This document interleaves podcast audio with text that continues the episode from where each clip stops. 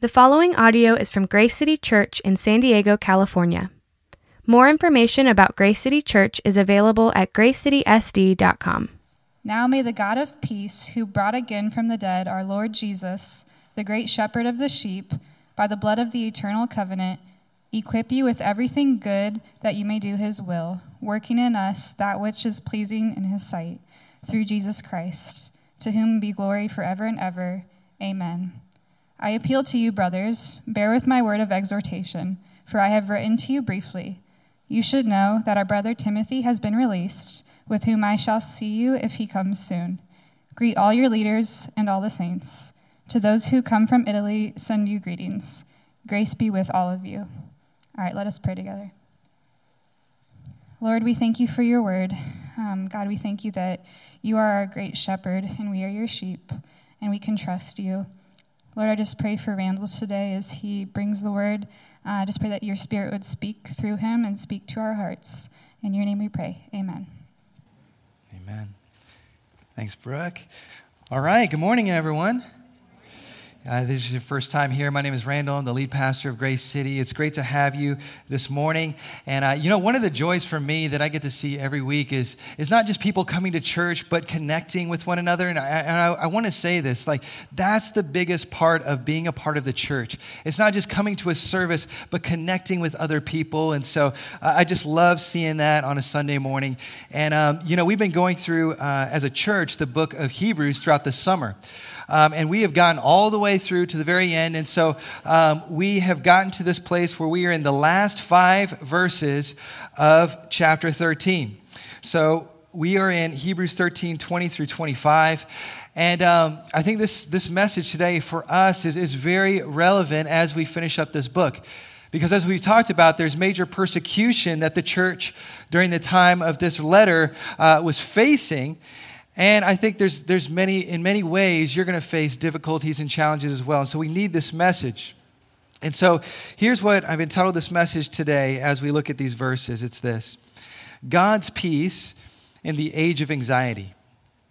God's peace in the age of anxiety. As I said, over this summer, we've been studying the book of Hebrews, and we've been looking at the power of the gospel. The power, the, the power of, of the gospel and how it meets us in our challenges and, and difficulties. And you see, that the author wants us to get wants us to get something, and it's this that Jesus is greater, that Jesus is better, that in the midst of your trials, in the midst of your difficulties, that He is over and, and above those things that you face. Now, why does the author continue to write this again and again to the Hebrew audience? Well, this audience he's writing to needs to hear this again and again, uh, just like we need to hear it again and again, because they're being beaten down by trials uh, that they're facing in life. And so the author is pastoring these people and, and telling them, don't give up. Don't give up. You see, the Christian life is a marathon, not a sprint. And he's preparing them on how to face the realities of life with a gospel lens. You know what I mean by that? What he's saying is this it's a lens where you can see that Jesus understands what we're talking about today pressures and anxieties. It's not that Jesus sees you from a distance, but he understands it. Even the book of Hebrews tells us that he can relate to the difficulties of life that we face. You see, what, what is it that makes Christianity unique? What is it that makes Christianity different? It's that we have a God who became one of us, who can relate with the struggles that we face on a daily basis. Not a distant God, but one that came and became one of us. And this final passage of Scripture is very relevant today, for us because we live in a culture that has been dubbed by W.H. Auden as the age of anxiety. And with that, many people are struggling and they want to give up. They want to give up. And so, how does the author, and, and like we said, we're not sure exactly who the author is, um, but how does the author finish their letter? Well, they finish with a prayer. They finish with a prayer. And so, how does this prayer start? Look at verse 20. Now, the God of peace, the God of peace. Now, let me ask in this age of anxiety, are you living with the peace of God today? You see, for many of us, tension headaches, heart palpitations, muscle spasms, digestive problems, ulcers. See, these things have become commonplace in our society today because of stress and anxiety. Not much peace. And I have to admit, as I preach this message, I, I have struggled myself personally with stress and anxiety. I remember as a young boy coming to my mom, and it was really the, the first day before elementary school.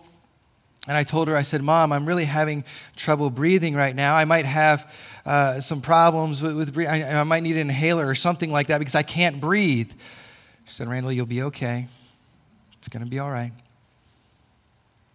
In college, I remember going to the ER and saying, I'm, I'm really having some trouble breathing. You got to check my breathing and, and, and just check and see how I'm doing right now. And the doctor said, You're going to be okay. The pathways are clear. You're just struggling with stress and anxiety. He says, What's going on in your life? What's coming up? Oh, no, some small things. I'm about to graduate from college, about to get married, you know, all those things. just small things. See, and even, even in the past couple weeks, my wife has looked over at me and said, Randall, why are you breathing so heavy right now? Right? She doesn't let me get away. She's like, You okay? Everything all right? See, we must admit at times unhealthy amounts of fear and stress, they personally plague us. They plague me. And so, why is this text, today's text, so relevant? Because it tangibly addresses our need for the peace of God. The peace of God. And so our text is Hebrews 13, 20 through 25. And, and what can we learn from this final prayer and encouragement from the author? Well, we learn three lessons that uh, help us to live with God's peace. And so I'm going to give you all three up front if you're taking notes today, and this is all from today's text. And so, number one, it's to receive true peace. Two, do God's will.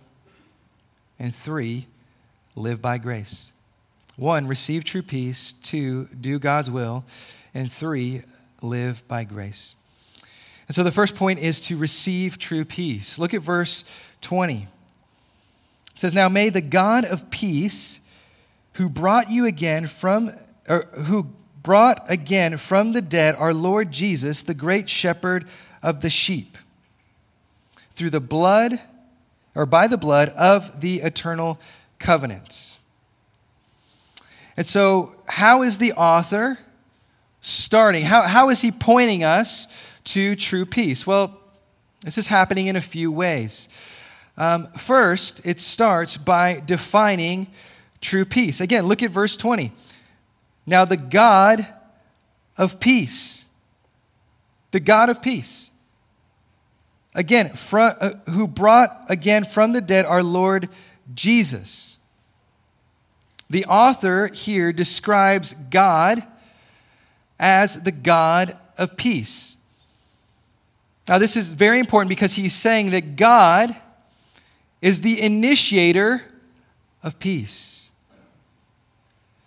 See, we can read this verse in a couple of ways. We can, we can just say, well, well, God is just this tranquil God who's out there. And so if I just experience this God in some way, he's just going to give me this peace.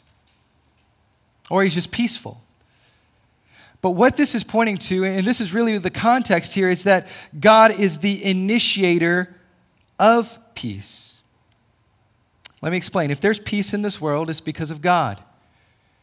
And for many of us, we look at at, at this world and say it's chaotic.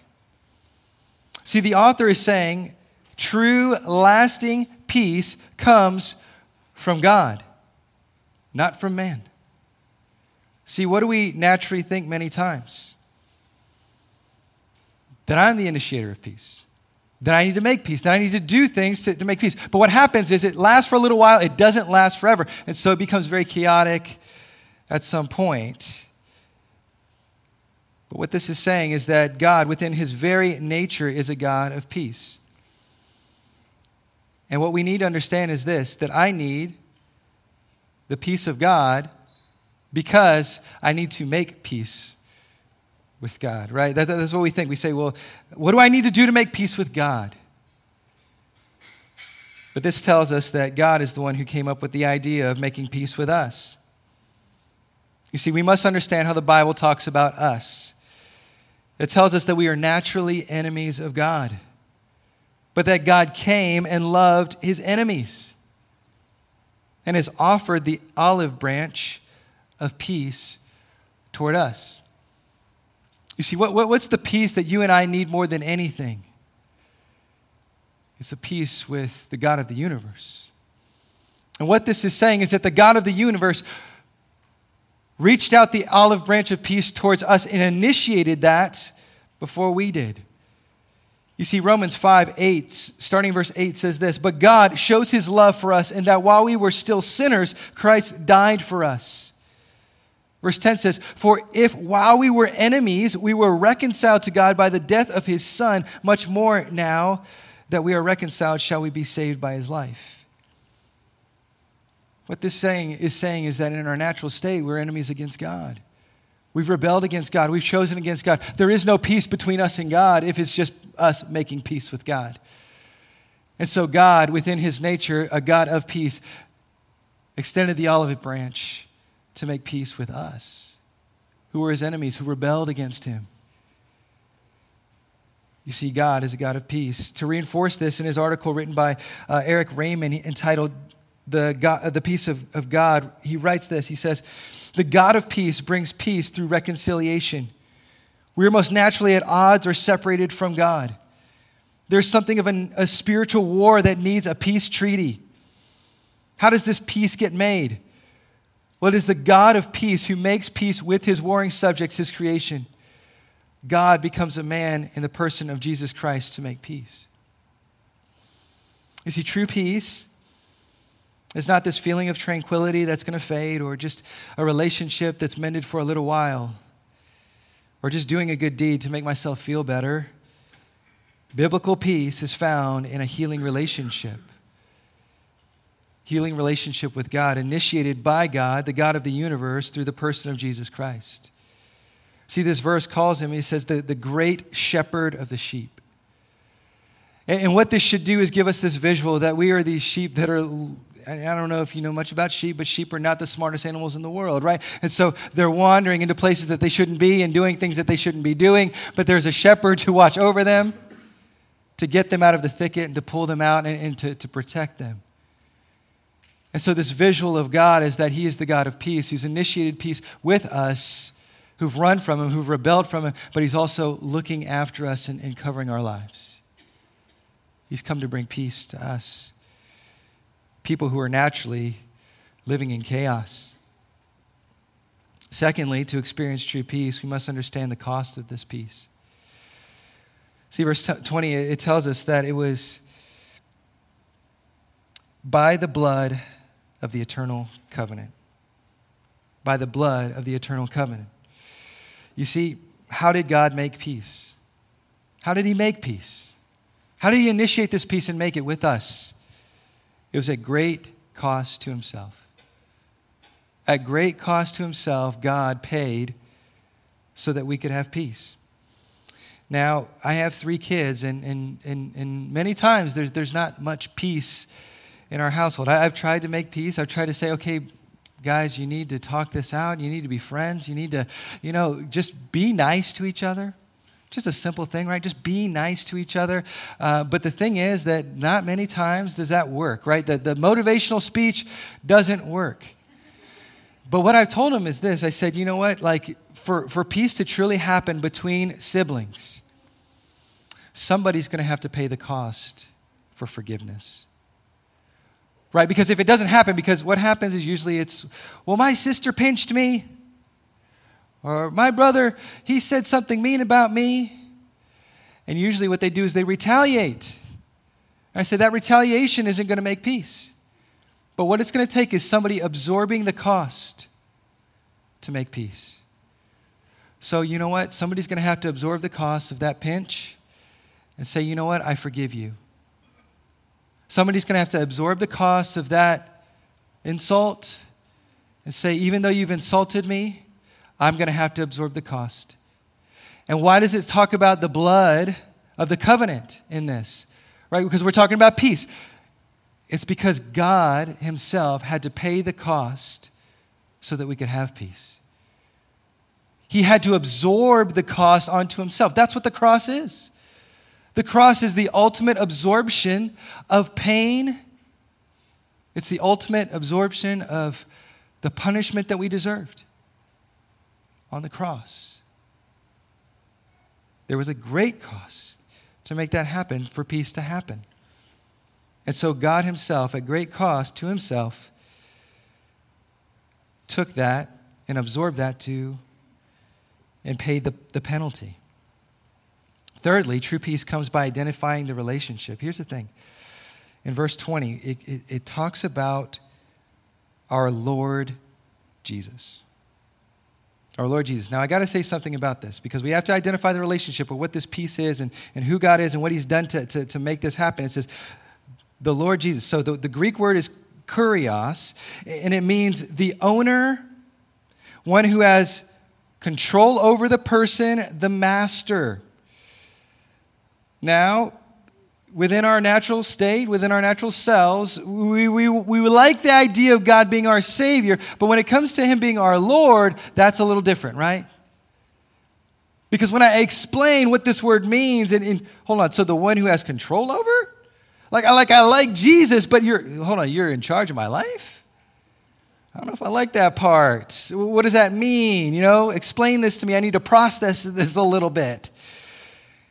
You see, for many of us, we, we want the Savior part, but not the Lord. And w- the way it describes Jesus is Lord. And so, if we're to experience peace, we have to understand He's Lord.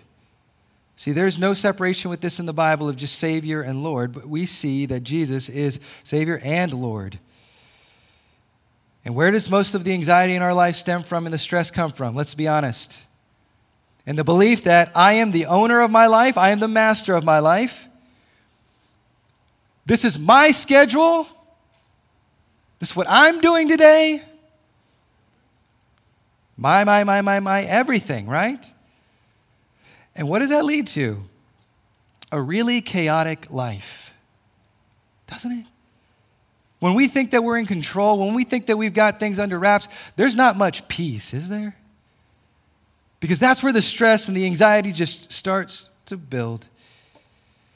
Even psychologist Rollo May said this. He says, Anxiety is when our very existence is threatened. You know what that means? It, it, it's the idea that it, how's it, if, if I don't do it, how's it going to happen? If I'm not in control, who's going to be in control? But what we see is that as God describes himself as Lord, he's in control, not me. And so this is true peace. You see, Jesus invites us in Matthew 11, 28 through 30. He says, Trust me. He says, Come to me, all you who are weary and burdened, and I will give you rest. Take my yoke upon you and learn from me, for I am gentle and humble in heart, and you will find rest for your souls. For my yoke is easy, my burden is light. Who is this verse all about? Jesus says, Me, I will give you rest. Take my yoke, learn from me. I am gentle and humble in heart. This is what it looks like to have Jesus as Lord. To have Jesus as Lord. No longer is this about me carrying the weight of the world on my shoulders, but it is about the God of the universe saying, I'm big enough to carry those problems.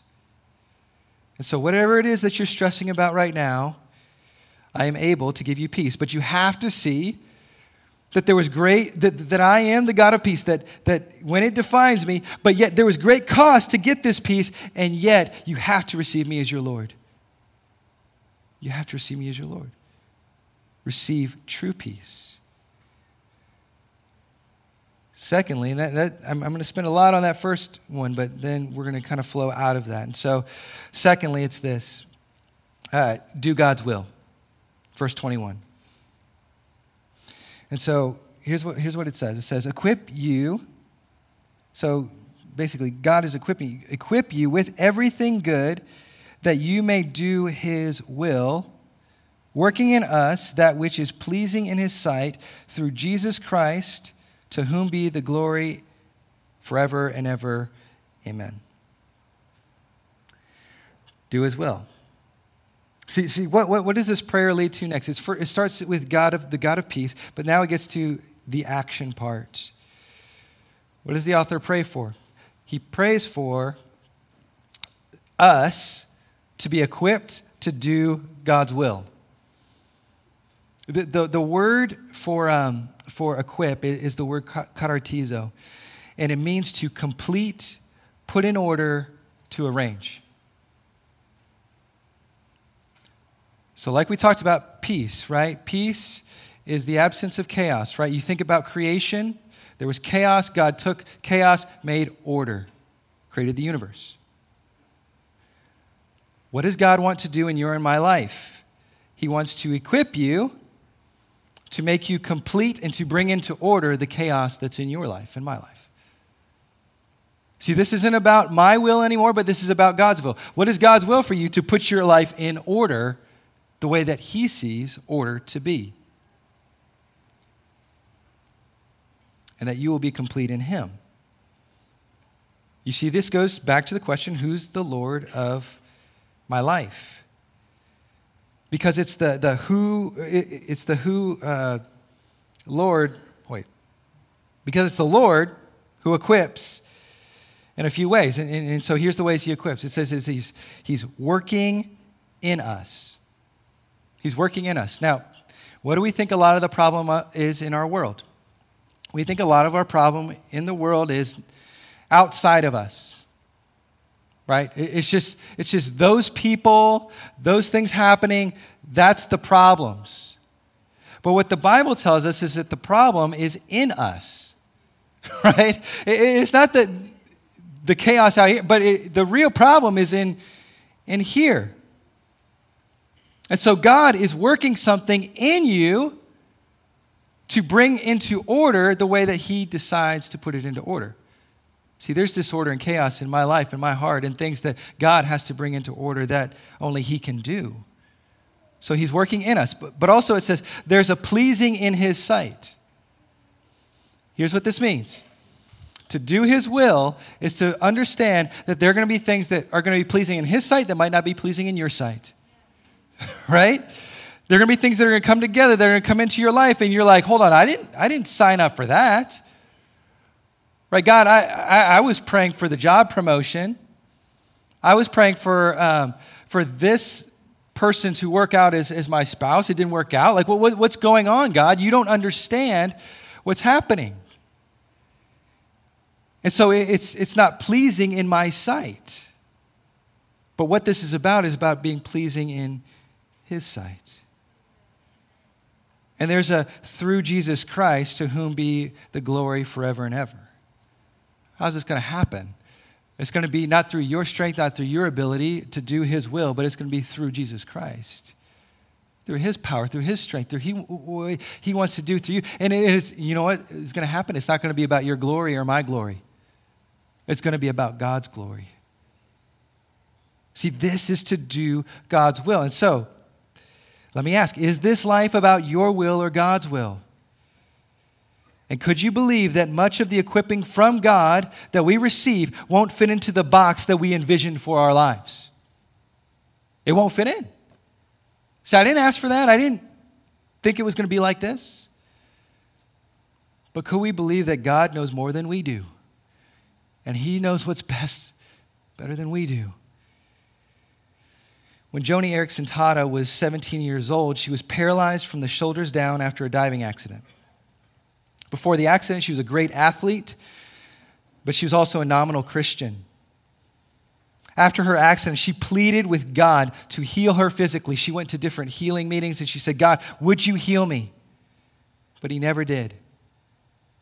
And then one day, after struggling for years, she said God radically changed her perspective. She writes Physical healing paled in comparison to the unthinkable abuse my transgressions heaped on my Lord. For the last 50 years, in, for the last 50 years, my wheelchair in my wheelchair, I've been daily dying to myself and rising with Jesus, dying to myself and rising with Jesus, dying to myself and rising with Jesus. My goal is to mortify my fleshly desires so I might find myself in Christ. God has been answering my prayer, exposing dark things in my heart, things from which I need to be healed.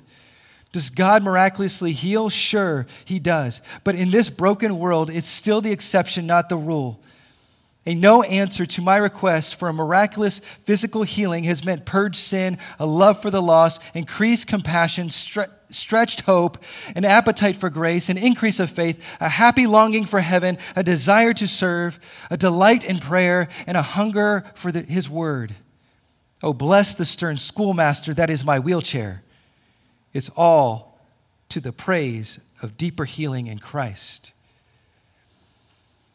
Do you see that this is a life lived out for the glory of God? And it's a life about God's will, not ours.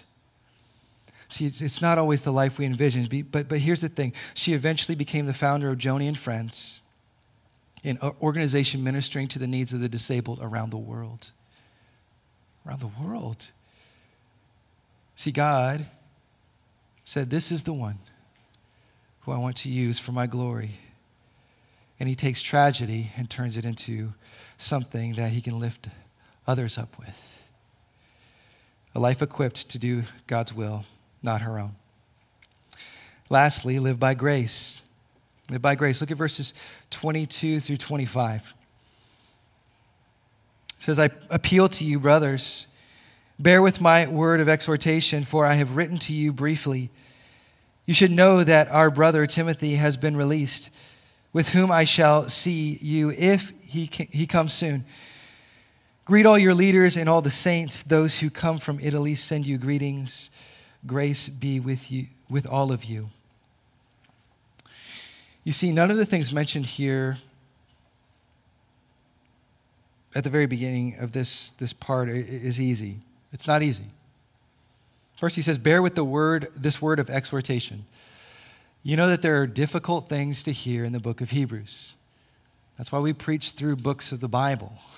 It's because we don't want to skip any of the parts that are difficult. We have to hear difficult things, but it's for our encouragement and it's for the better. And so he's telling them, he's like, he, he says, you know, bear with, with the things that you've heard. You, I know there's difficult things, but, but you got to bear with it. Trust me, just stick with it. Don't give up. He says, take, also this, that take notice that our brother Timothy has been released. Timothy released from where? Prison. Timothy was in prison for what? Doing God's will. Okay. So, so the Christian life is not an easy life. And if we were to, to know the difficulties and trials that many of our brothers and sisters around the world go through to be Christians, we would be amazed. We would be in awe.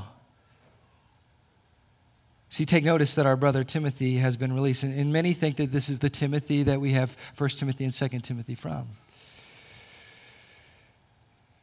He says, If he comes soon, I will see you.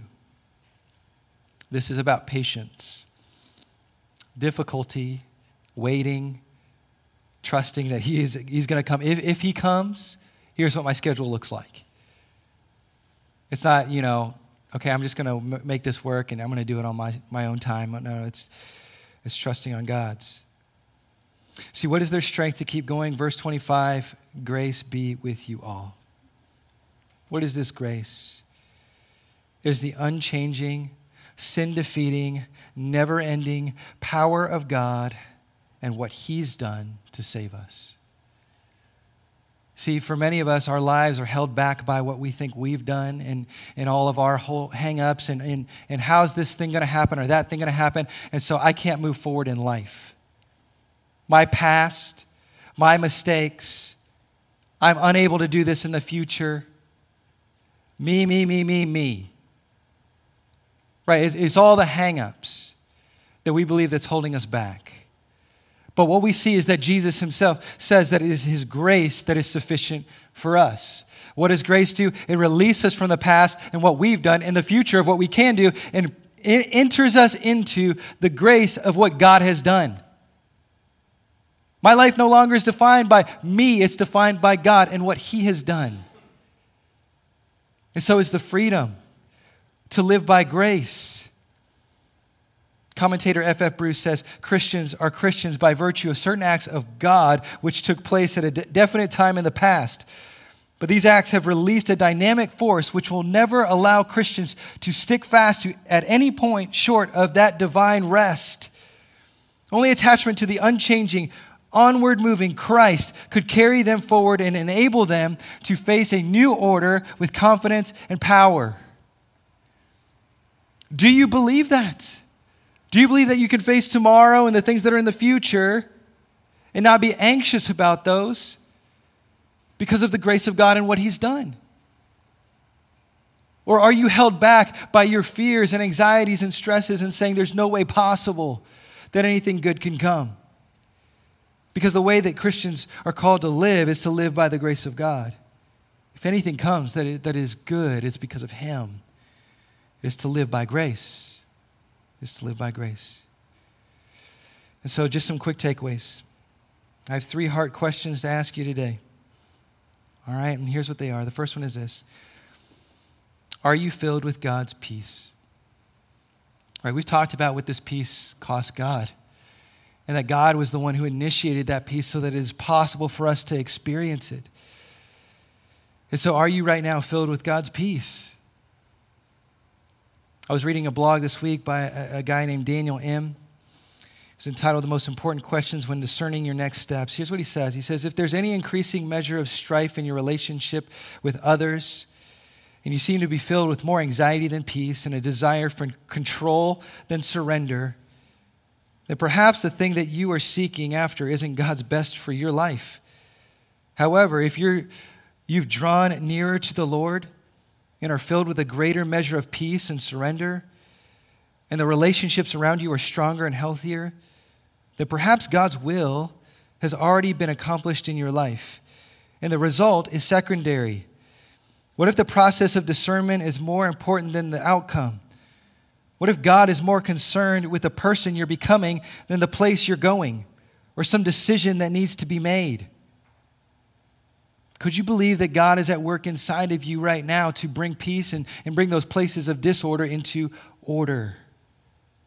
His peace. So, are you living with God's peace right now? S- second question Whose glory are you living for? So we don't want to admit it, but, but much of our anxiety and stress comes from a self glorifying life, doesn't it? We can try to put a label on it like this is for God or uh, many of our problems, but many of our, our problems stem from just being just so self motivated in life. How am I going to look? What will I get out of this? How will this advance my career? See, God's glory is much different. It's about dying to self and lifting up God. Jesus says in Luke 9 23, Whoever wants to be my disciple must deny themselves and take up their cross daily and follow me. See, what this looks like is a death to myself. This isn't about me. This isn't about my glory. This is about the glory of God. Last question What's the source of your strength? What's the source of your strength? Right? Because many times what we do is we live our life through our strength and through our ability. But what this encourages us to do is it says through Jesus Christ. What does that mean? You know, do we know what that means? Have we asked God and said, God, what does it look like for my life to be lived through the power and strength of Jesus Christ? It says to strive all on His energy, not my own. Philippians 4 6 through 7 really helps us. It says, Do not be anxious about anything, but in everything, by prayer and supplication with thanksgiving, let your requests be known to God. And the peace of God, which surpasses all understanding, will guard your hearts and your minds in Christ Jesus. See, where does Paul point us to in this verse? He points us to prayer. You see, in many times, what, what, what do we say holds us back from prayer? Well, I, I just don't have time for it. I'm just too busy. But like one of my friends said, he said, once Facebook and social media and all these things were invented, that just basically showed us that we have more time than we think and that we were exposed, right? To say that we don't have time to pray, it just, it just doesn't work. But many times, what, what, what our problem is, is this it's self reliance. The reason we don't pray is because of self reliance. I heard one pastor say one time, he says, he says um, our pray, you know, the, the, the, the problem that we have isn't with our busyness, it's with our self reliance. That's why we don't pray. And, and, don't you feel that struggle inside of you sometimes where, where it just tells you, like, no, I got it. I, I don't need to pray right now. You, you know, like, I'll let God handle the big things. Guys, what, what, what dependence on God looks like is everything. Everything. And what this Philippians verse encourages to, it says, do not be anxious about anything. Why? Because I can come to the God of the universe with my prayers and my requests. And that'll actually listen to what I have to say. And what happens is it says that you will experience an overwhelming peace that surpasses understanding. It won't make sense. It won't make sense to, to our, our natural selves. It won't make sense to others. Like, how do you have this peace about you? Well, it's because God is my peace. See, how do we know it's true? How, how do we know it's true that, that, that God actually listens to my prayers? How do we know that God understands my anxieties and my stresses? How, how do we know? We know it's true because of Jesus' sacrifice for us. Because here's the thing when, when Jesus was on the cross 2,000 years ago, he had a prayer. He cried out. He says, My God, my God, why have you forsaken me? How's his prayer? And see, it's, it's, the same thing that many of us shout when we go through difficulties, when we, we face stressful moments, and we say, God, why have you forsaken me? Why have you done this? Why have you allowed this? But what we see is that the God of the universe was truly forsaken. That on the cross, he was the one that was forsaken. So, so when you and I cry out, we say, God, like, why are you forsaken? Why are you not listening to me? We can know that it's not true, but that He actually hears us. Why? Because the God of the universe was forsaken for you and me. You see, He cried out in prayer, but no answer came. No answer came. He made His request known, but He was given no peace. Why? Because it was Jesus Christ Himself, who absorbed the pain and the rejection, so that you and I can know that we'll be heard and we'll be received. And that's how we can say today, in the midst of an age of anxiety, that God is my peace. Jesus is my peace because he paid every price so that I could truly have it. Will I receive it? Will I receive it? That's the question. Let's pray. Jesus, we thank you that you didn't call us to try and bring our lives into order and, and try to make everything work in our lives the way that we want it to be, but you, you truly came and, and died for us so that we can have peace because of what Jesus has paid for us. And so we thank you for the great cost. And we pray, Lord, that we will remember today that you are our peace in the midst of our difficulty. I think it is, but we believe that your ways are higher and your thoughts are higher. And so we put our trust in you today. We pray this in Jesus' name. Amen. Thank you for listening to this resource from Grace City Church. If you found this helpful, feel free to share it and enjoy more resources at gracecitysd.com. Grace City Church exists to equip people with the gospel for everyday life.